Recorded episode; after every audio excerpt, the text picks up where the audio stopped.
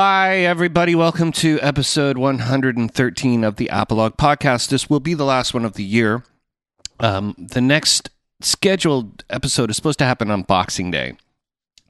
And history dictates that people don't really listen to shows on Boxing Day because they're too busy doing family things. So, what I'd like to say right now is I'm going to probably do a best of. It will probably one of the best of this year's, maybe last year's. My favorite show. And I don't have a few of them. So, I'll probably play that next week. So, if you want to come back next week, do that.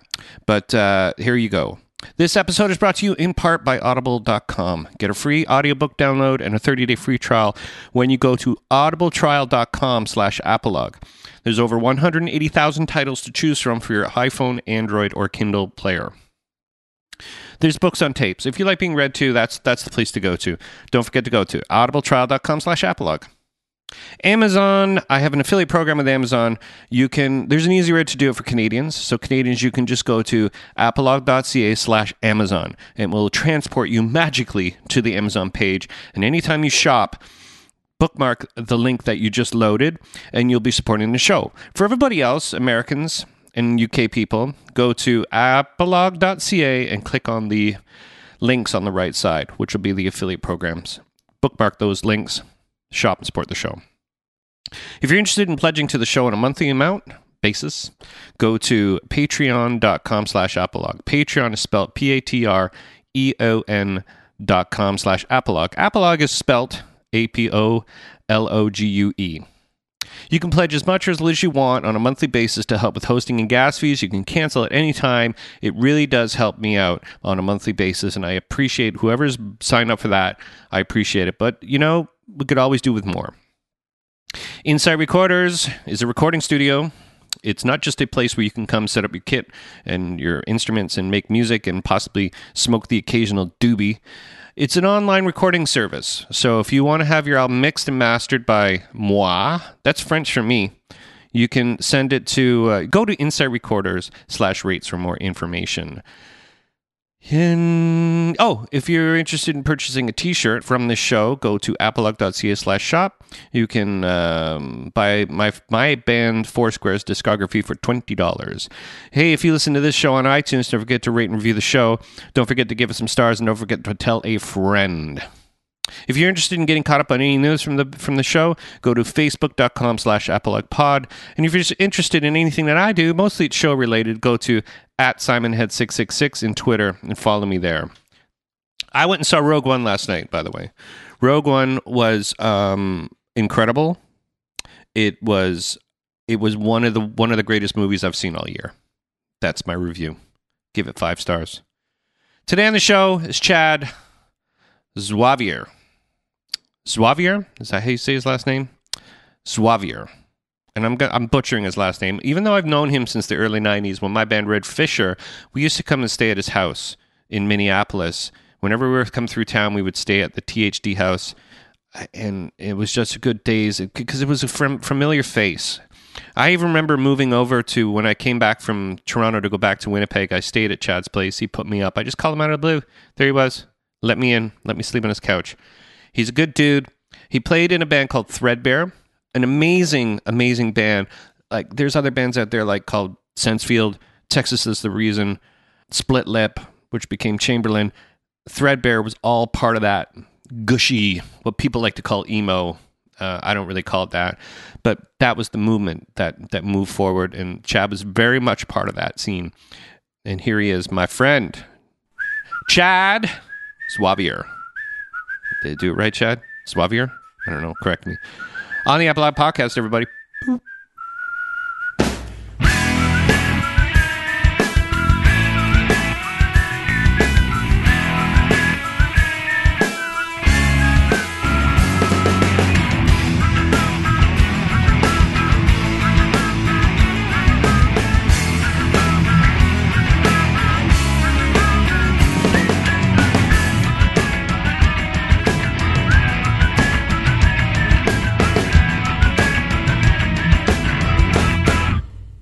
So the first time, yeah, we met was at the you said THD. I, I, just kept calling it THC. I think even back then because I'm delusional. Um, yeah. So explain that that house was sort of the punk house that people would just go and call you up from Maximum Rock and Roll and say, "We're coming over," and you Um, no, it was just like a bunch of musicians lived there. Jason um, Jason Parker was kind of the main guys there. He ran THD Records, so he had a record label, and he was one of the first ones there. He was one of the original ones there. There's used to be a group of older guys and he, like his his peers, and they all kind of left eventually. And then we all kind of moved in. Like the new kids kind of came in, but it was kind of like his label THD was the basis of it, and it just became the yeah the old punk house. Like it's it's, kind of funny. So many bands play in the basement. Clutch played in the basement. I have a I still have an audio. I have a cassette of Clutch playing down there. Really. my little studio. Yeah, I have it. It's in it's in the other room right now. I I remember that studio. I remember that Yeah, studio. Yeah. a little eight track studio. yeah, no, it was cool because I remember the booth being like this weird. It was almost like a phone booth. Like Yeah, you, you yeah, stood in the thing. You couldn't fit any other people, right? yeah, I it remember was that. tiny. Yeah. Basement. I, I don't think Red Fisher ever played in that basement though. I don't think so. No. No. Funny enough. It's like crazy. You guys never played in that basement. It's not like we had an abundance of shows to play in Minneapolis either.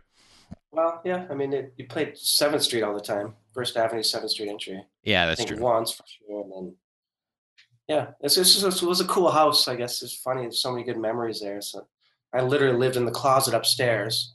so I had a deal. I had the studio, so I had a closet, walk-in closet. I turned into a bedroom with a fold-down bed, and my kept my clothes in the hallway in the drawer.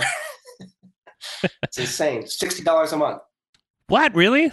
That Yeah. sounds like old timey, like Insane. 1930s kind of like It's insane. I know it's insane. room and rent.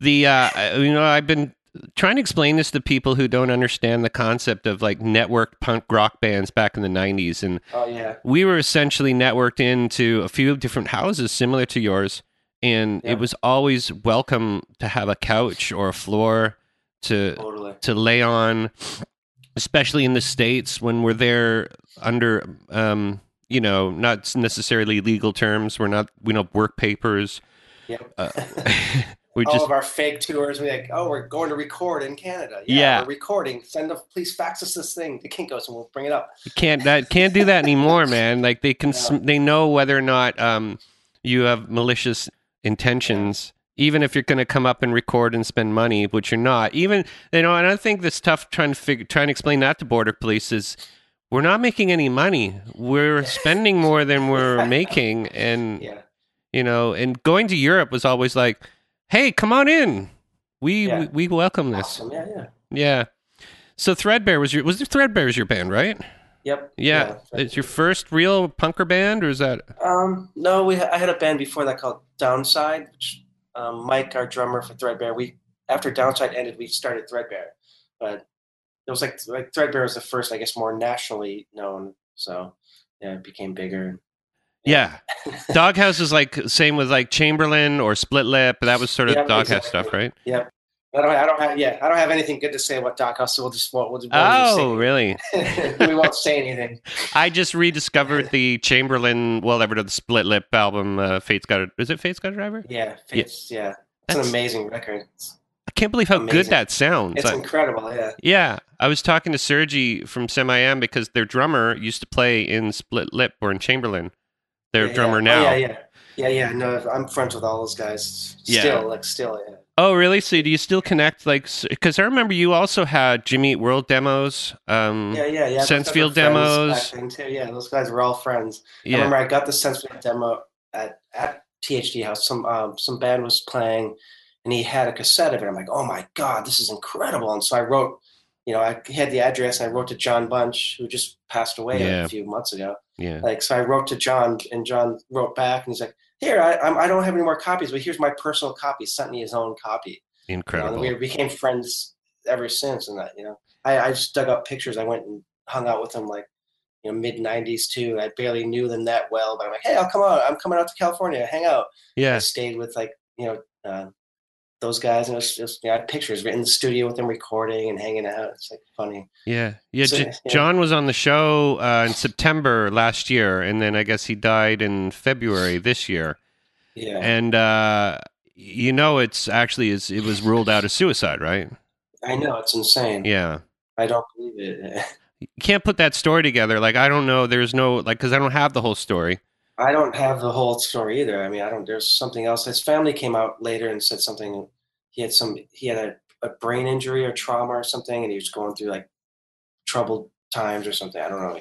Hmm. I, I, yeah, there's something to do with he had a trauma, like a head trauma or something. Well, that would explain a know. lot. That would explain a lot, you know, because if you are, you know, if if something happens, because I mean, like I I, I followed the story because I, you know, he's he dropped his car off and then took a walk and ended up like two blocks away from his car, and it's like, Yeah, okay, well, you know, he was he was he was high and all that stuff, but yeah, what a you know, I mean, what a what a great guy. I mean, what a great Insane, soul. yeah. Like just Yeah, a great, totally like the nicest human ever. Really, just the nicest person. Yeah. And what, you know, you know, it, it's tough, you know, people people go through dark times and stuff, but it's like I don't know. I always find that it's pretty, you know, it's it's it's it's weird because they come off as being nice people and soft and everything, but you don't know what is lying in there in darkness in the background, you know. So, Yeah, for sure. but what a great guy. We need to remember him actually just for being a cool stand-up guy that sends his personal copies. Yeah, exactly. That's what I'm saying. That just kind of showed who he was. Hey, I love this record. Oh my god, I, I was a huge fan of Reason to Believe. And he's, oh, we don't have any more copies. We did it ourselves. But here's my last personal copy. You Yeah. Like, Yeah, I remember the Jason Records guys in Torrance gave us copies or let us listen to it, but didn't let us copy it. Because they're like, can we borrow this and record it? I think I had a recording, cassette recording session in your house, actually, where I was just had all these CDs that I couldn't listen to. And I just grabbed all your stuff, but you would not let, you wouldn't let me do the Sensefield either. It was funny. You were like, nope, that's not happening, not happening. So that was, really? yeah, you know, whatever. You, you knew. That was yours. Nobody can have it. you were anti-pirating back then, man. no, I'm not anti-pirating. I, I don't. I must. I don't know what that was about. That was probably a somebody thing. said don't copy it or so. I don't know. Maybe somebody told me that. Too. Yeah, yeah, yeah. Well, that's cool. So you left Minneapolis when? When did you leave? Because did you go straight to New York? I went. Yeah, I went straight to New York in '97. So I went. Yeah, toured with Shelter because I was going to move to New York with Norm, Norm Arenas, now Norman Brannon from Texas is a Reason. Mm-hmm. Like we were friends. Threadbare played shows with Texas, and so we became friends. And those guys are still like closest friends ever. But you know, I was also supposed to move to New York with Norm, and then he's like called me and said, "Oh man, you know, we're supposed to move in like two months or something." Where he's like, "Oh, I'm going on tour next week with Shelter. I'm playing guitar." I'm like, "Oh man, what? What am I gonna do?" Then he's like, "Hold on, I'll call you back." he calls me back five minutes later. Yeah, you want to come with? Cool. Two hundred dollars a week, guitar tech. Oh, like, okay. I'm like, you have to leave. Like now, get here next week. I'm like, oh gosh, I threw, threw my stuff in a friend's house and left. Wow. Like I'll deal with it later. I'll deal with it later. And then just kind of ended up getting an apartment in between like a break in the tour, and that's it. Moved to New York. Right. You know, it's pretty crazy. I don't know. I like thinking back, I'm like, what the hell? That's I just like, Yeah. all right, I'm going for it. Like no money. Like it's no money. I borrowed like two grand from like a stranger to get an apartment. Like what the hell? Were you in Manhattan or were you outside? Like, yeah, uh, we were in Manhattan, Lower East Side, like the you know the craziest, shittiest thing ever. Like it's horrible. It's, it's still where we lived. It's like next to the housing project, so it's in the, even to this day. I was there last week, and it will not change. It's oh, it's just it's just like a crazy little zone of it's next to the housing projects. And it's like my block was Puerto Rican, and my neighbor was the Godfather. He was murdered eventually, and he was the nicest guy. And he just sat on the stoop all day and kind of protected the neighborhood. It was, it was bizarre, like bizarre, but I, no problems there. I, I loved the neighborhood. The people were cool. hmm I think I was like the second white person in the building, maybe. yeah. You know? Well, the, I mean, the thing is too is if you go finding trouble, trouble will find you. And Yeah. and yeah. I had no problems with my neighborhood. It's great. I used to go to the YMCA down the street and work out, and all the all the homeboys would be there and like working out, and like that's all you can lift. Like it'd be funny. yes. I'd make fun of them. Like that's it, dude. You're only curling that much. Give me that thing. Yeah, yeah, yeah. So, well, I mean, to move to New York, because I drove there a lot in the early '90s. I used to deliver elevator parts. That was my job for a while. Nice. So I'd be driving through Manhattan uh, at a as a 19 year old person and going, "This is the biggest, scariest city in the world." And even moving from, while you were kind of close to downtown of Minneapolis, if there was one, but to move to to the scariest part of town, did it ever have occur to you, or was it just being a kid going, "Ah, there's no problem here"? Or do you It think if you me, yeah, I thought about it, but it just I'm kind of like I don't know. So it is what it is. Like, you know, New York. I knew like New York's crazy and stuff. So just I knew what I was getting into. I remember looking at apartments with Norm, and we're like, "This is an apartment? What the fuck? Are you kidding Yeah, me? This yeah. is like people live in this thing. Like the you know, all these like tenement apartments. Like, there's, dude, the kitchen and the bathroom are the same. The bathtub's in the kitchen. I don't know how the fuck are we gonna do this. Like, and you had a roommate, or was it just you? no, Norm and I got it together. Like, we got a little, we found a 400 square foot apartment, two bedroom, brand new, renovated. It was pretty cheap at the time for what it was. I think it was like a thousand dollars, eighty seven, rent controlled. Like, it was tiny, tiny, but it was hey, it was brand new and good. So. That sounds good. But again, but again, I'm like, wow, this is crazy. It's expensive, and even Norm, like you know, years later, is kind of like, I'm so surprised you never got mugged walking around. You're just like, this like white dude walking around, and like, he's like, I'm so surprised nobody fucked with you. I don't know. Yeah. like, I don't know. Did you have? I mean, because you weren't really unass- you were pretty unassuming looking, anyways. Like, because you never kind of like dyed your hair like stark green and like No. were we ever that? No, It you weren't. black. It was black a lot. Like, yeah, I remember when I first met you. I think I had long black straight hair. Like, I don't Yeah, know. yeah, I remember, but it was, you guys would always like call me Evan and stuff. notes. I think I think I still have some red I was Like, hey, Evan, we went to the store. You know? well, we used to. We also, I think we, we used to. Did, we never did it to your place, but I think we used to hot glue um, ornaments to the side tables of people's beds. We would just glue it there, so like they go to grab something and it's glued to the table. Never did that to you, I don't think, did we? No, No. no, Okay. thank God. Never be invited back. yeah, exactly. God, uh, we're not o- home anymore. Yeah. So go. I mean, the. I mean, I was just thinking, going back, thinking of a, like you just get a phone call from me, and I'd be like, uh, "Hey, I'm uh, I'm driving through town with my stuff full in my car, and uh, it'd be nice if I could just stay at your place for the night. Maybe and I pull up in my blue Volvo and the exhaust pipes hanging off. That was that was I think the last time I stayed at your place. Yeah. And I was on my way back to because I I think we did it was at Christmas or something I can't remember but it was I was driving back across um, to Winnipeg in my car. Uh, it would have been the first time because the first time I didn't know you, but it was the second time I drove back to Winnipeg, and I just pull up and I I can't remember how I contacted you because we didn't have internet, we didn't have anything. No, no, it's crazy. I think back too. I try to tell people, man, the '90s was like in our scene, the music scene in the '90s. It's like where's where it was at. Like we did everything without internet. We it was true networking. If you said three o'clock, be at this address, you were there at that address. Absolutely. You know, like there was no bullshit. We had you know stolen card numbers from things, and you know calling cards and the the fake pager things, like the the dialers. You know, the fake coins you hook up. You know that was invented by uh, Steve Wozniak. Invented that. You know that, right? oh, really? the the didn't that. dialer thing. Yeah, he and he and, and and Steve Jobs invented that dialer, that pirating Really? dialer thing. Yeah, Oh, wow. it's in the book. I got the book around here somewhere where they talk about inventing the dialer. Yeah, I never had one. he had those too. They put on the phone and like It sounds like change dropping, right? Yeah. yeah, that's Yep. genius. perfect. So, so did you play in any bands in New York, when you're in, or was that just sort of the like? yeah, yeah, I totally. I, I got here, I got to New York, and I'm like, oh, I want to find something to do. So I did a lot of stuff actually. Right away, I, I the first thing I started playing with was Transmegetti. I started playing bass. They were friends of mine, and like, hey, cool, you want to play bass with these guys? Sure. They were in New Jersey, and so I bought the bass player was quitting, so I bought his his Fender Precision, which I still have in the other room for Mhm. four hundred dollars. It's seventy two. It's beautiful.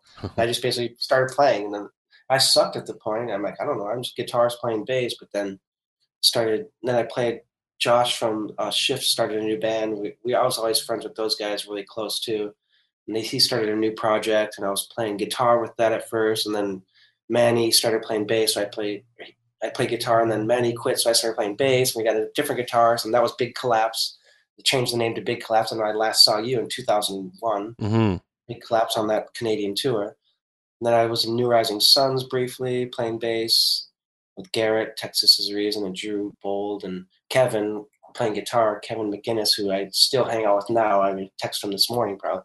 It's like he's like a close friend out of all the people. He was the only person I didn't know in that band, and now we're the closest out of in that from that whole time. It's, weird how it comes around. Everything. Yeah. Kevin's like a close friend, amazing. And I played with him for years. Like I just played with him and Drew, like last I don't know five years ago, four years. We had a good band together as well. So when I played in, and I also played in Judas Factor in '99. So it's like and I did a lot of stuff. I was like Transmegetti, New Rising Sons, The Big Collapse, Judas Factor. I recorded that album with them. We went and I joined like a week before recording. So I wrote, I literally wrote all my guitar parts in the studio. Okay, hit play, let's go. Like Wow. and yeah. then wrote and then wrote a song in the studio. It's like the mellowest song with the cello. It's like kind of like sunny day real estate-ish kind of, which was I was way into at the Mhm, time. mhm. Yeah. so yeah, yeah. So that was kind of yeah. I just I jammed around with different people here and there, but yeah, was, I I kept busy. But then after Yeah. Big Collapse, it just got kind of crazy, and New Rising Sun was like draining. It kind of was that was like a you know nightmare kind of because they were at pressure from major label, and I just quit right away, and it was everything just became annoying. And I just I started I was working as a set designer, you know, for fashion advertising, and I basically just gave up music after you know after a big collapse like 2001, 2002. Just I, I, it was hard to keep playing with people in New York. People were just wanted to play for money, and it was like a hassle. And so I kind of just gave it up. I'm like, I'm just, I'm just not, you know, I, I play music because I love it. I don't really want to make money, and it's like if it's not fun, don't do it. So I just worked, I just worked my ass off really, and Yeah. kind of quit music. There's a point, I think six years I didn't touch an instrument. Like I think it must have been 2002 to eight or something. Yeah, because like 2008 or nine is when I picked it back up again, and you know, Atlantic Pacific. Yeah. And, uh, and this amazing band called Blacklist, friends of mine, like the best New York band you've never heard of, like incredible. Yeah. Well, I can understand the whole like being sort of like I love music and I love to play music and I don't. If the money comes, I'm sure if the money came easily, you'd be like, "Oh, okay, this is good. This is okay." Or the other one, uh, the other look was like, "Okay, the money is what makes this uncool now." Is that kind of where, where you were going, or was it? Kind of, yeah, it kind of was, yeah. Because I mean, because New Rising Sons, it was like they were just got signed to Virgin Records, big deal. Like we had Ted Niceley was our producer, and he was in the practice with us, and and I just we didn't get along. He just basically wanted my slot. He wanted to play bass on it, so he just kind of forced me out.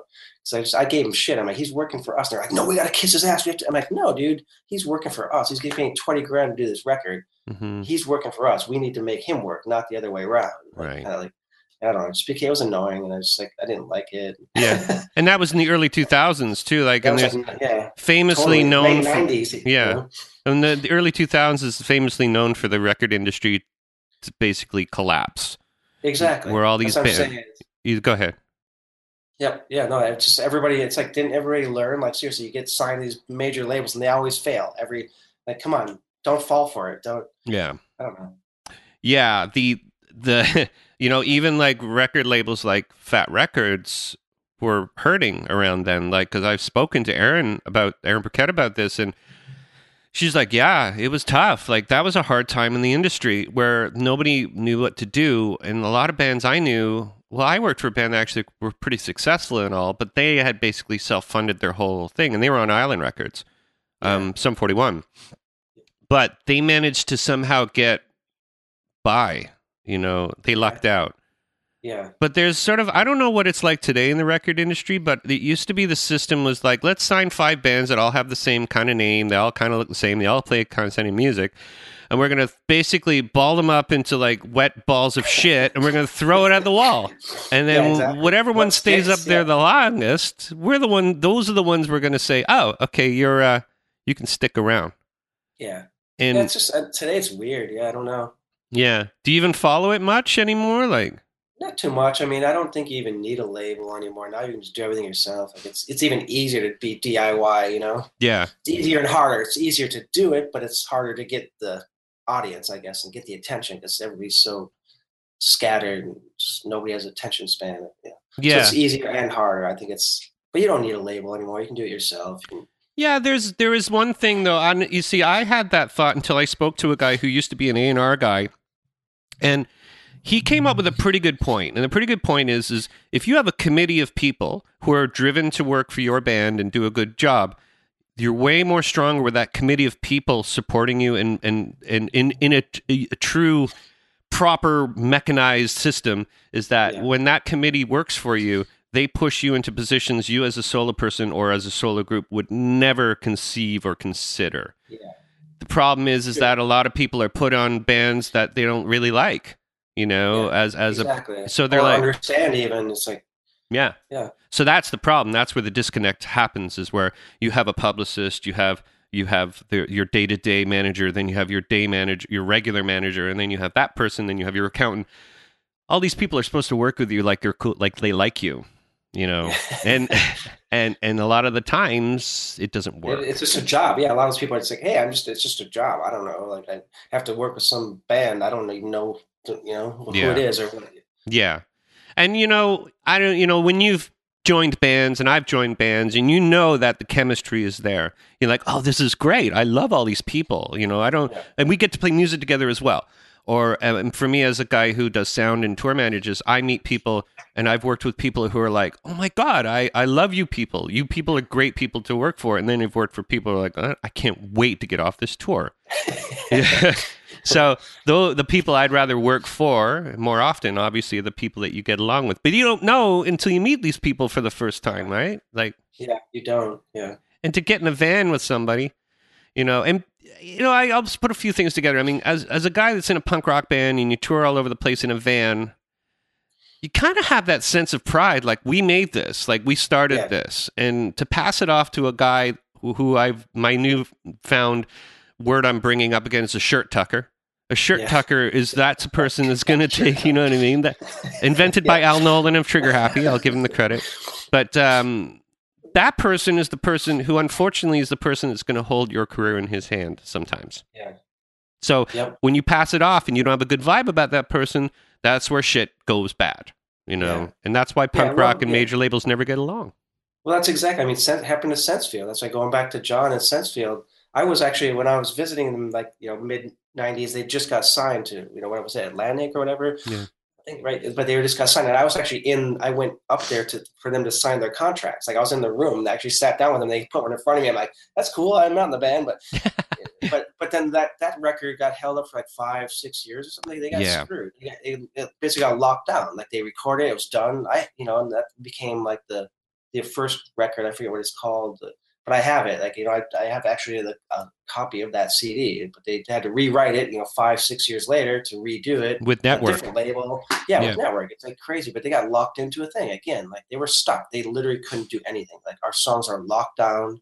We can't release them. We can't do anything. Like we're we're in a holding pattern. They're Yeah. kinda- Yeah, even even Tool had that problem.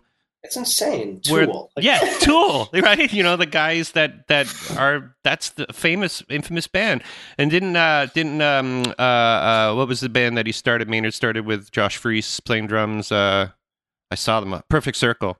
Um, that's kind of what the Perfect Circle was was a was a sort of like. Well, these could have been Tool songs, you know, yeah. but they can't do Yeah. Tool because they're under contract lockdown. Yeah, because it's just a business. It's business. It's crap. It Yeah. just, it's Well, Hello Goodbye too had the same. They got raped because they handed their album in that that um that uh, that big album they did, uh, and they didn't want it because that's not what they agreed upon. But it was a whole Yeah. different thing that you know. yeah. I So that's what I'm saying. Just like it's kind of like, man, why that that sucks. Like didn't and, and that's happened uh, time and time again before that. So I'm like, why don't fall for it? Don't Mhm. you know? It's risky. You you, you could it could destroy his bands. It kind of destroyed a lot of bands, really. Absolutely. And so you kind of looked at all this and sort of reactively went, "Okay, I don't want my heart broken again." Yeah, it's sort of. Yeah, I I- get it. yeah. I understand. I kind of stayed a little. I was I was cautious. I'm kind of, I don't know. I, I I'll play for money. I love it, but I'm, I know it doesn't work out. It's kind of like yeah. Yeah. So yeah, but it's kind of funny. I think back, it's like I never really made money off music, but fuck, why am I going to start now? It's like, it's like we're supposed to get we're supposed to get paid for all this stuff. Like shit.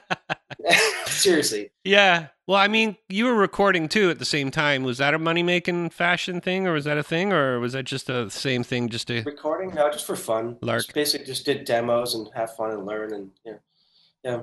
Did a lot of cool little demos in, in our town and you know yeah, I was in the same boat, but I, I had a, I ended up spending more money on recording gear. I got like eight Yeah. and a studio and stuff like that too, and the same thing. I mean, like I recorded every band under the sun and just decided that I didn't actually like it very much anymore. yeah you know, and I like it now, but it's at the same time, it's like, well, I don't need to do that anymore. So it's Yeah. more fun when I get to do it. So exactly yeah It's- it's, more fun when you, yeah I guess when you're forced to do something it's not as fun. I think that's the whole point. yeah, It's like yeah we- have to practice every single day. Like this, oh my god, you're stripping out all the fun. Like Yeah. ah, it's a chore now. I got to be there to practice every day. yeah. I play in a band that um, uh, we don't practice. We just go play shows because we all kind of know how to play already. We all get it. We understand it. The songs aren't Yeah. complicated. I bet you though, if we were in sort of a mathematical rock and roll outfit, we would probably suck balls. Though we would be like really. Yeah, it depends on the, it, the context of the music and the band. I mean, I play with my friends now in a band called Tiers, T I E R S. It's just my friend Glenn. Um, it's an electronic band. It's him and his wife, uh, uh, Jen, Glenn and Jen, Jennifer, or Glenifer, we call. Them. Yeah. And it's it's her first band ever. She sings and plays keys, and he does all the programming and keys, and I play guitar.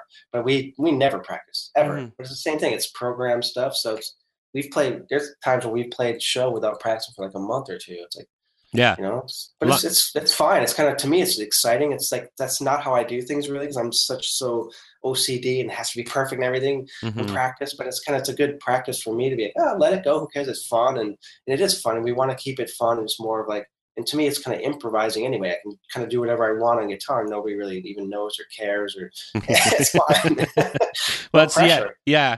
So, do you ever you wrote songs and things too, right? Or were you always sort of like a sideman to the bands that you were in? Like, were you a principal songwriter at any point? Um, pretty. I mean, I wrote majority of stuff like Threadbare. I think a lot of it was mine, and I was kind of the band Nazi who, like, you know, the filter. No, it's not good enough, or this or that. We can't. hmm It has to change it. So I was always like the jerk that way. But, hmm but yeah, I can write. And, yeah, Yeah, because everybody needs that band Nazi. Everybody does. yeah. they do. I think it. I think it works. I think it, that's what I'm saying. I mean, and you know, it sucks that I was that person, but it, it helped, and it, it actually made us different and good. Because, you know, I somebody would write, you know, Carl would write a guitar riff. I'm like, that's cool, but why don't we just change it like this? Why don't he? How about Dustin plays that on bass and we do this instead? And it's like, oh, that's way better. You know, kind of like yeah, it's yeah. filtering things and you know, understanding. I think I'm. I've always had way more of a producer mind in a way. Like I think I'm better at like hearing something and, and saying, "Oh, it'd be better if you did this." I hmm don't know. Yeah, a lot. It's funny though because when people, I'm the same. I'm in the same boat. Like, let's try and change it up. But I, it always got mistake, mistaken for me trying to put my idea on top of their idea. Yeah. So there was Well, always like egos, yeah, there's always egos like know, res- like, "Oh, resentment. Yeah. Yeah, exactly. That's, And then. Sometimes you think, "Oh, am I just doing it so I can put my stamp on it?" So then, but that's what get getting when you get older, you start realizing like, "Oh, okay, well, no, I there, does it make the song better?" Then at the end of it all was what it what it turns into.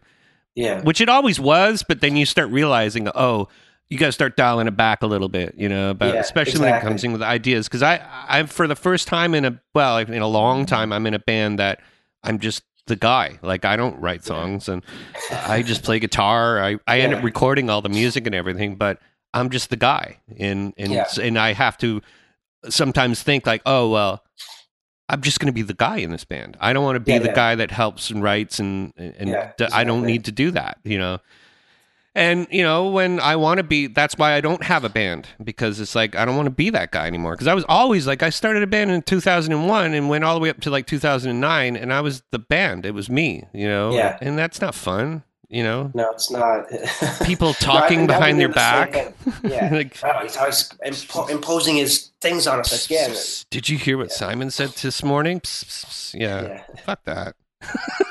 Yeah, no, it's like I just that's kind of fun. Like that's I you know I like I say I quit music for like six years and kind of came out of retirement for a band called Blacklist. Who you know Glenn played drums in that who I play with now, Glenn, and he's like, yeah, we're gonna need a guitarist. Do you want it? I'm like, oh hell yeah, you're my favorite band in New York. I, you know I was pissed I wasn't in it from the beginning. He's like, yeah, you were always there from the start. Yeah, so I basically came out of retirement for that, and then at the same time, within like a few days, like my friends Garrett, you know, from Texas Reason and New Rising Sons like, oh yeah, we need a bass player for a show, a couple shows. We're gonna play Bowery Bowery with Walter's band, and cool. Do you want to play bass? I'm like, sure, perfect timing. I can, I can get my chops back, and then I was in Atlantic Pacific for two years or something, you know, until it ended. So I was like I toured and we came across Canada, and you know, like I think we missed you like in 2010. We went through your neighborhood, but you were busy, and Yeah. so yeah, it's like kind of funny how it just kind of came back, and then it's you know I just but I basically just joined these bands like okay cool like I wasn't like I don't have to do it and I'm not making decisions. I'm just gonna hear them play my parts and make my parts and make it good, and I don't have to worry about anything. Like, Mhm. Just take the back seat. Like yeah.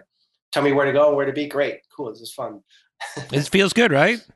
Yeah. Yeah, it does. Although, although I did take over kind of like the the the business side of Blacklist when it ended because their guitarist was the, the business guy and he left and so I kind of took it over and in a short time it just went bad fast like you know, because I joined and we they had they were supposed to go. we are going to play Germany, the huge wave tep goth festival thing because we were playing the main stage. We were playing the main stage with Fields of the Nephilim and Killing Joke, and like it was amazing, a dream of mine. I'm like, oh my god, this is like a dream, Yeah. and it just kind of fell apart. You know, because like, oh, we can't get tickets and this and that, and you know, it, it just became a nightmare. And I realized, like, oh man, see, this is why I didn't. That's why I quit doing this shit. This, five people trying to just get you know for, together, forget it. It's just it's became a nightmare. And then the people are pissed at me, like, what the fuck, man, you're pissing me. And I'm like, I, oh man, no way. Yeah.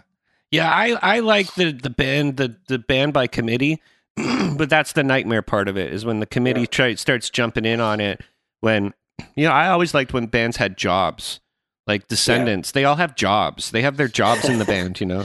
And all Yeah. they all had jobs. Like Stefan drove and Bill did the business and you know, they all had jobs. And I like that. And I tried to bring that into my band dynamic and when you are in Europe and there's more fun to be had than hanging up T-shirts, that's when uh, that's when Simon gets pissed. It's like, come on, guys, you know what I mean? Like, I drove Yeah. us here, I got us here, I booked the shows.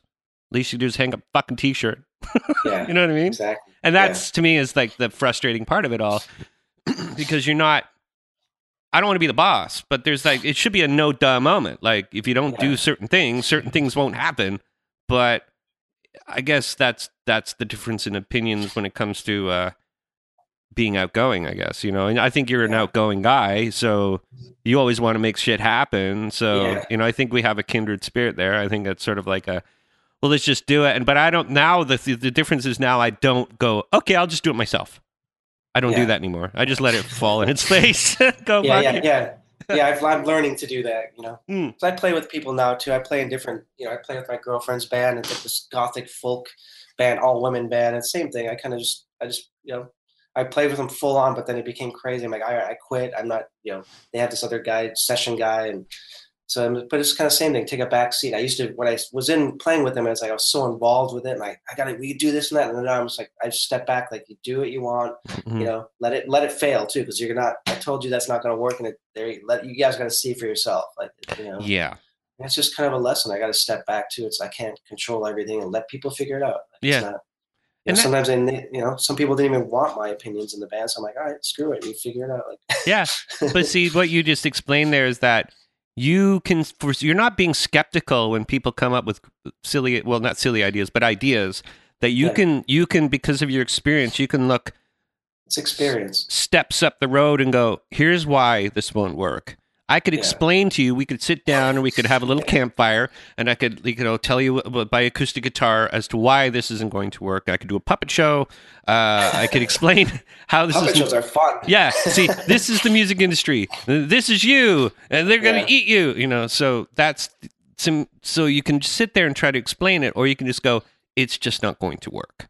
Yeah. And I've No, good, yeah, a great example happened when I was playing with Drew and Kevin from New Rising Sons. We had a band a few years ago, and I joined kind of like at kind of late too. They did some demos, and then like our friend left, and then I joined, replaced him, and we had this girl singer. She was like twenty something, amazing, amazing singer. But we're all older. We're like you know forties, and you know it's like seasoned musicians like Drew and every Kevin. It's like these guys are like legends, you know, in the scene kind of thing. And Mhm. she's like new and just didn't get it. And we, she was so clueless and she was so talented. And just on those demos alone, like, you know, Drew was in, into another, just got back together. So they were just in Europe and he had the demo and he, he knows the Live Nation people and they're already like, any festival you want in Europe, you got it. Anything, this is amazing. You know? So we already, we already had a whole thing. And then she just flipped out on us and told us to go fuck ourselves. And she didn't, you know, she was weird. I'm like, man, you just, it's just she didn't get it. She, I'm like, and I told her I, I joined the band late. I kind of when we were sitting in the room, I remember kind of fighting because Kevin made a video of one of the songs, and it was like super talking about puppets. He did little hand puppet things, and the video he made was so genius. It was just like an animated stop motion video, and she's like, "It's so stupid. It's so dumb. It's it looks like some stoner kids made in their basement." I'm like, "Dude, you don't even understand what Kevin did with that video." Fucking genius! Like he basically said, "Fuck you" to the whole industry Mhm. in a funny way, like, oh my God, kind of like, fuck you, we don't need to show our faces. And the girl's like, oh, I'm so hot, I'm the lead singer. And, you know, like, and she's like, was mad, she just wasn't in the video, like a narcissistic thing. And Kevin made this video so genius. I'm like, and I sat down and said, you know, look, I just kind of jumped in here, I'm kind of filling in now. got in late, but you know, seriously, if these guys know what they're doing, if they t- tell you, and we don't we have, we have no pressure right now, no management, no label, nothing. And you're freaking out now, like Yeah. man, just wait till the person, wait till you get a manager who's like, no, you're not wearing that on stage, you're wearing this, and you're gonna do it. Like you, you don't even get it. Like I said, Yeah. bottom line is like, if Kevin, I trust Kevin and Drew. If they, I trust these guys. They know what the fuck they're doing, and if you don't understand that, man, you're not gonna survive in this. You're not. You. This is nothing right now. You're worried about nothing. Yeah. Like nobody cares about us right now, and you're freaking out. Like just wait till there's pressure. There's no pressure right now. hmm So and she kind of quit, and like it's just like, man, that sucks. Like that's how you. Just, she doesn't get it. Like you know, Kevin was pissed. Like, yeah, go back to you know the Voice show or something. You know, so that's basically the mentality. Is like, is oh man, Yeah, there is definitely a disconnect between millennials and, and us. oh man, it's you know it, it is because there is a uh, there is a sense of when you look at those shows on tv and you say oh that looks easy and i i can sing that they don't there's no point a to point it's like so point a to point b that there's no like here's the steps along the way you know yeah, there's a lot of steps. There's a lot of different things coming at you. It's 'Cause- not. because if it was that the voice like true canon of the voice it would be a four year long series one season and it Yeah. wouldn't and, and the results would never be the same so what they're trying to do obviously is they're making one star and when they make that one star that one star will go out and do their little tour and go play the odd casino but that's it they're done Yeah, exactly. but disposable Next. like a can Yeah. of coke that's Yeah. they just throw oh, Drink it, throw it away. Throw it next. out. We're done. Next, yeah. Yeah. So, and then the guys that we've all sort of worked and respect are lifers and have been like, Yeah. first of all, did like eat out of dumpsters at one point in their career, um, either figuratively or literally. Um, but they had to, they, and they unwavering um, um, uh, enthusiasm kept them going and Yeah. are still doing it today. Yep. You can't Exactly, teach that's that. what I'm saying. You Yeah, can't so teach That's what I'm saying. Exactly. Like, like Kevin and Drew are still, you know, like I said, Kevin and I hang out a lot, and I hope, hopefully, like we can all, like Kevin, Drew, and I start playing again. Mhm, Although Drew is like into another's back full force, so I don't know. We'll see. mhm. And he's playing with Walter's new band and everything. But yeah, but it's again like he's a lifer. Like, dude, I respect the hell out of them. Like, you know. Yeah, absolutely. Well, the uh, the you know, in the industry is so topsy turvy, and you know, I do agree with you that good the cream does rise to the top. You know, when it comes to good, you know, and when there is good and you see good, it's like almost like a breath of fresh air. And you know, I'm trying to. The other thing I've realized is that there's no way to really engineer success, any like No. never really was. But it's even harder now that there's so many different factions and you know musical tastes and what's popular music and you don't have kids you have you have kids No, two cats. I- i have two kids i have and one and both of them don't they're not like remember when we were kids there was metalheads there's punkers there was like goths there was like Yeah. there's No, none of that anymore I'm all those mixed. there's yeah, there's none of that anymore there's no musical diversity or not diversity but there's no musical um uh sects of music or or, or groups of people who are like who judge other people based on them liking other types of music because metalheads always thought the punkers were dirty and the punkers always Yeah, thought the metalheads were jocks or assholes Yeah. so if there's anything positive to come out of that is that there isn't really any lines between what musical yeah, tastes everything's and, blurred. It's just like everything's blurred together. There's like yeah you know, it's all blended together. There's no divisions. It's Sure. And you can take that as a as a yeah, negative look and say, "Oh, well, then there's no like, not really. distinctive uh, music." Or you could say, "Well, that's kid because my kid loves American Idiot and he also loves um Lumineers. He also Yeah. loves music that I've never heard before." So because he's not afraid to like something that, you know, it's Yeah, interesting, I think right? it's great. It's, it's more diverse. It's more creative. I think everything blending together is great. I don't. I, I think it's awesome. Like, Yeah. You know, Yeah. everything. Everything to me, I would music's always been like that. My friend and I used to always like joke, kind of like you know, I, I love I love a lot of black metal, and I'm like I and I like I seriously this it's so close to like classical music and it's half the time, and then even like electronic, like like Portishead came in the other day. It's like, dude, this song sounds like this could be a Satyricon early song. It's seriously, it's, Yeah, all- yeah. it's similar. There's no, you know, we always talk about the first big country record. You know, Oh yeah. That's- Like Yeah. that's one of the best records ever made. But that you just put some distortion on the guitar. It's like a Slayer record. Seriously, Like, it- there's no difference. The riffs in there are so good. Like the Yeah. musicianship, it's it's incredible. And the guitar playing, it's it's true. Like music's music. Kind of it's just like you know, yeah. it doesn't really matter. I think it's kind of all blends together anyway. Yeah, well, I think you're unique that way too. I mean, because you know, I do remember looking at your record collection and going, "Oh, oh, ooh, you like this? Oh, you like that?" And I remember we both had a we both had a love for girl singers for a while, and Yeah. I Lisa yeah, you got me Loeb, into clouds. You got me into Clouds. clouds. That's right, Clouds. I was trying to remember the name of that band actually, like two days ago. Now you did. Um, and I Clouds. listen to them now. Yeah, yeah, and uh, uh, and I got Ju- into them because of Red Fisher and your van driving to Mankato. I think from Minneapolis to Mankato. I remember you had a cassette in there. That's how I got into it. Yeah. I met the drummer in Vancouver and he gave me all their demos. And then actually later on, I guess bef- I guess after that I went to um I went to Australia with new with uh, SNFU.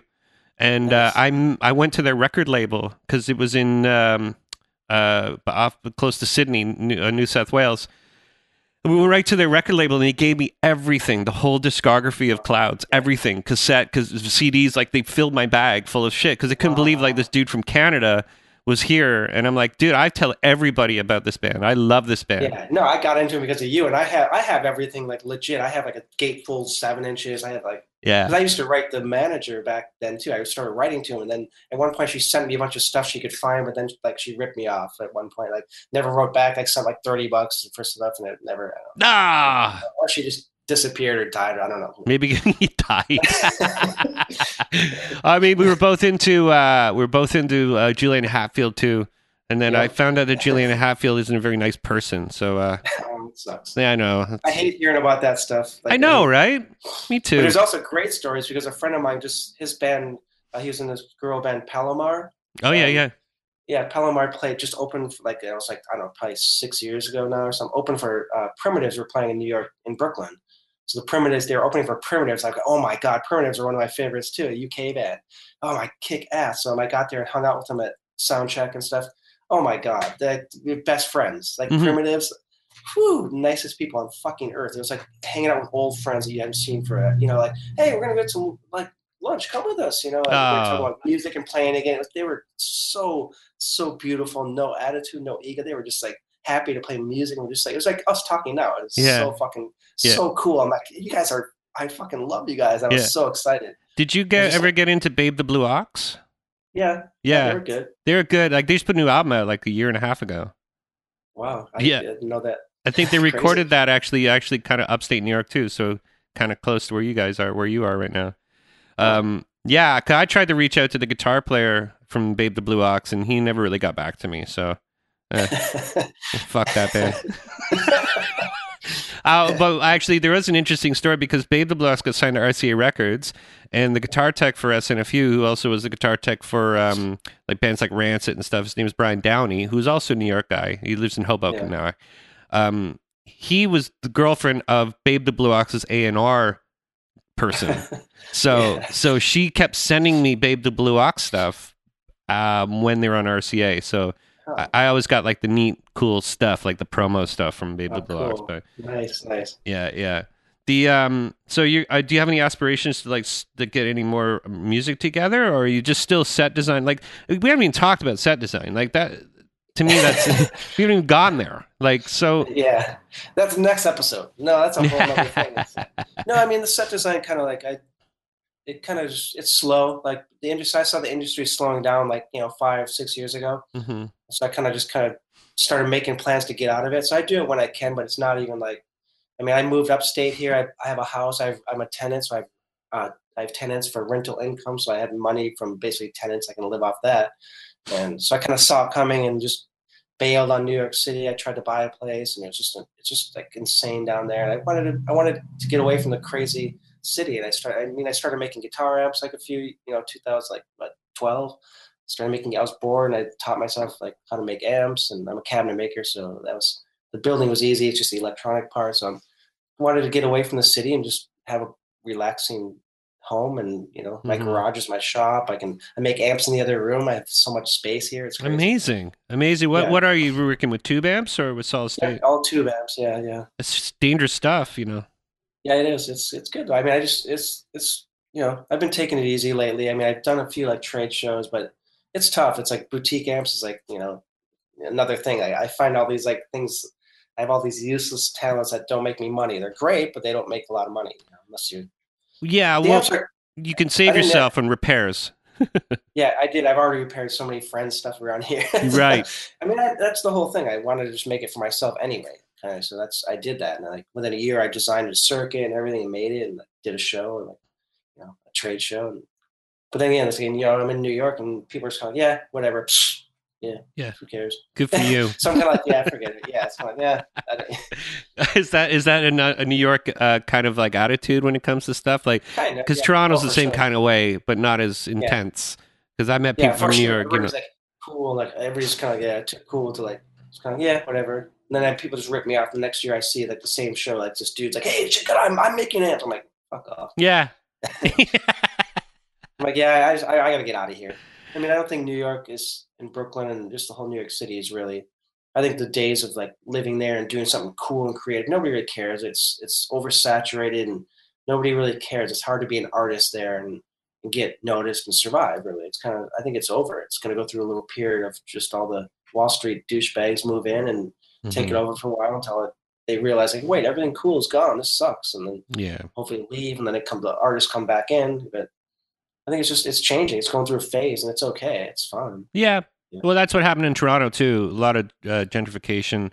Um, Yeah. The actual the the artist areas are slowly but surely been taken over by condos, and I think there's no room for condos in Manhattan and in Brooklyn and things like that, really, uh, unless you take stuff and rip it all down and then start again. But we have enough sort of real estate on the outlying areas that they're still worrying about like developing that, and Yeah. it's happening. Like you know, so you know, you got a new president and all that stuff. Like, what's your what's your Oh, take on all that? It's scary, right? It's yeah, it's insane. I don't even like thinking about it. It's just it's it's I don't even, I don't even understand how messed up everything is. It's insane. Like, how does it affect you? Like, how is it going to affect you now? I'm just I'm fuck. I'm just like trying to not get like depressed about it. and Just like so it's just so hopeless, man. It's just Mhm. like man, what's going on? Worst people ever in this in the in our whole country. This country is like fucked. Yeah, it's crazy. It's over. Like America's done. Like you know, might even even if he doesn't become president right now, it's like the damage is done. Like there's, you know, America is not like going to be the world leader. I think it's going to, you know, we're going to be a shift. You're, how you, you're going to enjoy seeing America be like in the back seat pretty soon because we're not going to be like leaders in the world. Like we're not.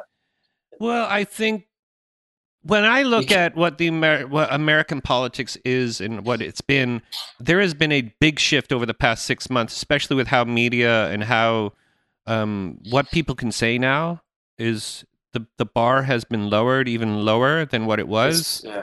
and it's like it's under. It's buried. The bar is like buried. Yeah. and you couldn't have like a more polarized news agencies like between Fox and CNN. Um, there's nothing that's actually not non-biased unless you watch like BBC or watch something that's not American.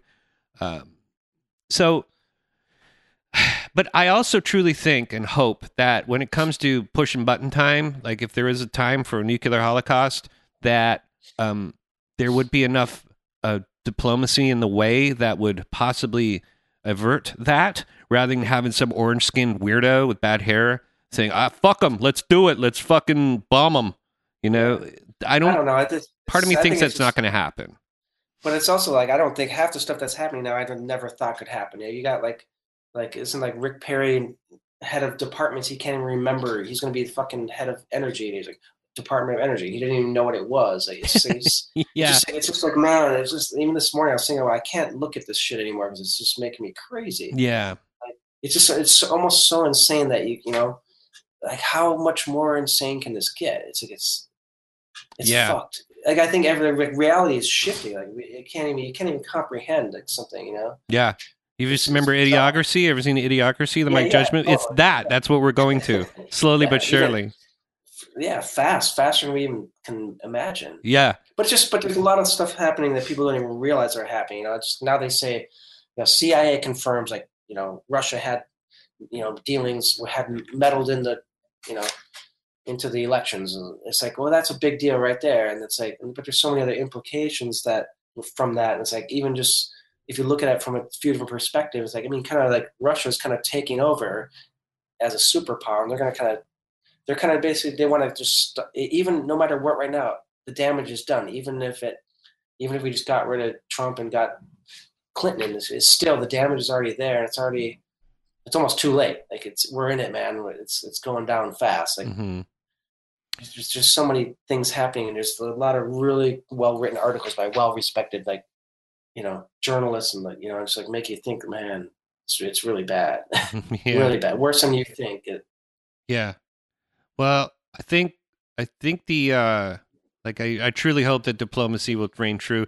And I read this great fake onion thing that Bill Cosby was going to be the head of women's relations. Yeah, that's, that's what I heard. exactly. Yeah. Yeah, that's great yeah Yeah, can that might happen. The uh well so you never know shit it might yeah, I know. You never know. It could happen. Well, then again, I always thought, well, Trump has always been somewhat of a businessman. You figured he put the best, smartest people and headhunt people that were supposed to be No. in I mean, this that's what I'm saying. position. Not- none of these people you would even hire for to be a manager at Applebee's. You know what I'm saying? Or Mhm. some freaking. It's like insane. Like, but it also it's shifting perspective on all like the pe- kids growing up now and stuff. You see this and you're like, well, I guess you can lie, cheat, steal. Who gives a shit? Say whatever you want. It's kind of like it sets a bad precedent for people coming up, and kids see this now. Like, I don't have to know my job. I can just bullshit my way through, and you know. Yeah. Yeah. it's a weird it's going to change people's psyches it's going to be weird like it's only going to get worse because in you know 10 years from now you're going to have these kids like what's wrong i can't punch someone in the face it's okay like it's It's true. it's normal that's i'm mad you know That's what I do. Yeah, I'm mad and I need to be justified. Yeah. it's just yeah it's weird Well, you're scaring me, Chad. and i hate that yeah it's like i try not to get like dark but i'm like man it's bad it's Well, is there anything, anything I mean, I'm in positive? Trump Like, country. I'm in Trump country now. Yeah, you are, right? Here, I mean, this is full on Trump supporters. Right now, they're- ironically enough, they're they're, they're idiots. Like, Yeah. seriously, you, you're the you're the only one that are losing. Like, I I'm gonna do well. I'm fine. I you know, Yeah. I'm saved up. I got a house. I'm fucking fine. But I, you know, you're the ones who are gonna hurt yourself. And it's just people are so dumb. You know, they're just just so dumb. It's so it's sad. It's really sad. But in my thing, I'm kind of like, well, I'm, I'm not gonna support these or help or even try to pretend that I care about these people anymore. I'm gonna all right, I'm moving on. I'm cutting you. Like maybe America isn't. We don't need these people. Like let's just. I'm not gonna like. Oh, America's great. No, it's not. Half of you guys are fucking idiots. Like you don't even hmm. understand and follow things. And but I did read a good. I mean, the good thing about this is, it people are getting uh, busy again. You have to get off your ass and like fight back now and resist. Like, engaged. so it's yeah. going to make America, it'll make us all stronger that way. Make America stronger in a way that he didn't want it. It's going to make us all fight back more and be stronger. And I think it just strengthen communities. Like we have to stick together. Stick together with my gay friends who get beat up down the street. And like, you know, stick together. yeah. And, and watch each other's back and get tighter knit community. Just get tight with your people around you. Yeah. So- Well, if anything, too, it's going to make stand-up comedy a whole lot funnier. Because the material created is going to be uh, brilliant. You don't even have to have comedians. It's just it's already funny. So it's, it's true. Shit's turn on the news. You know, CNN is comedy. Yeah, yeah. Well, I think Fox News is funnier. Like, Oh, if yeah. I were to watch a great comedy channel, I'd watch Fox News because that's uh, But even but even Fox is like making fun or having issues with like Trump and like you know they're kind of like I'm like man when yeah, they're eating it themselves it's crazy. yeah. That's how bad it's gotten. even the even the even the Republican side of news agency is like, fuck Trump. Fuck that guy. Yeah, they're kind of getting it. Yeah, Yeah. it's nuts. I always thought during the race that, you know, this skeleton's coming out because when you're a developer in Manhattan and, and you know, you have to put a big building where perhaps there was an Indian burial ground or sacred land where you, all the things and the money and the palm, greased palms and the perhaps even murder, like things you have to do to be a developer in Manhattan, something had to come out and nothing did. Yeah. You know, like just it's just the fact alone that he, you know, just all his things he said. I mean, just from the beginning, like, oh, Mexicans are rapists, and then making fun of the paraplegic guy, like right there should have been like done, Yeah. game over. You're out, you're out of the race. Like that's dude. yeah, you can't do that. But it never, it never stopped. I think it's a, it's it basically it's a reality show that this isn't a fucking joke. That's why I think half the people here, the supporters, they think it's a fucking TV show. It's not a TV show, dude. Yeah, yeah. Yeah, it's Yeah, not this- a fucking TV show. You'll find don't think out in a couple of months what this is going to mean, you know? So, It's, it's that PVIP. I think people just don't get it. It's not a, a reality TV show because people never leave their neighborhoods and never experience real life. They don't travel. They don't go anywhere. They don't. yeah. You know, We it's sad. we as Canada has an open invitation to you and and your your friends though. We Yeah. come on up. I love Canada. I always, I've always loved Canada. That's right. We've toured there. I've always, like, I'm jealous of you guys. You, Hmm. you get paid. You know, you actually can get grants for doing arts and making Mhm. records. It's like, It comes at a price though, because our taxes are you know pretty insane when it comes to stuff like that. Um, So that's a tough thing to try and explain to Americans about that. Is that not you, but when people say, "Yeah, you're communist up there," and when those people come with that approach, you're like, "Yeah, you don't Oh, know what man. my do you know what my land tax is right now? Do you know what I pay in income Yeah. tax right now? I'm paying forty two percent income tax.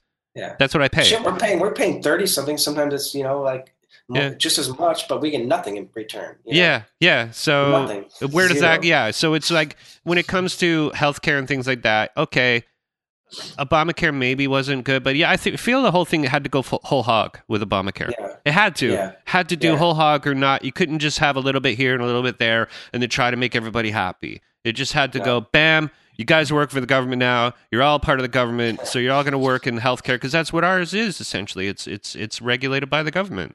You know, I don't know if you ever watch Sicko. That's a bit of a gross exp- um, uh, exploitation of what American healthcare is. Like, I Yeah. I don't think you came in. You had to make a choice which finger you're going to keep. I, Yeah. I think they put both fingers back on. They charge Yeah. you. Yeah, I think they would. Yeah. Um, well, let's bring this around back to uh, back to music because I don't want to take much more of your time. Yeah, like- yeah. That was a good diatribe. We we went off there, um, and I'm sorry Yeah, I brought like, that don't up. start talking about politics. We can edit that out. I don't know. Yeah, yeah. Well, I, I apologize for that, but I, I just like I under you know I have a tough time understanding what's going on down there, and I Oh, and to me it's a, I, I live here. I do too. It's like I don't know, man. That's why we're off the rails. I don't know. well It's off the rails.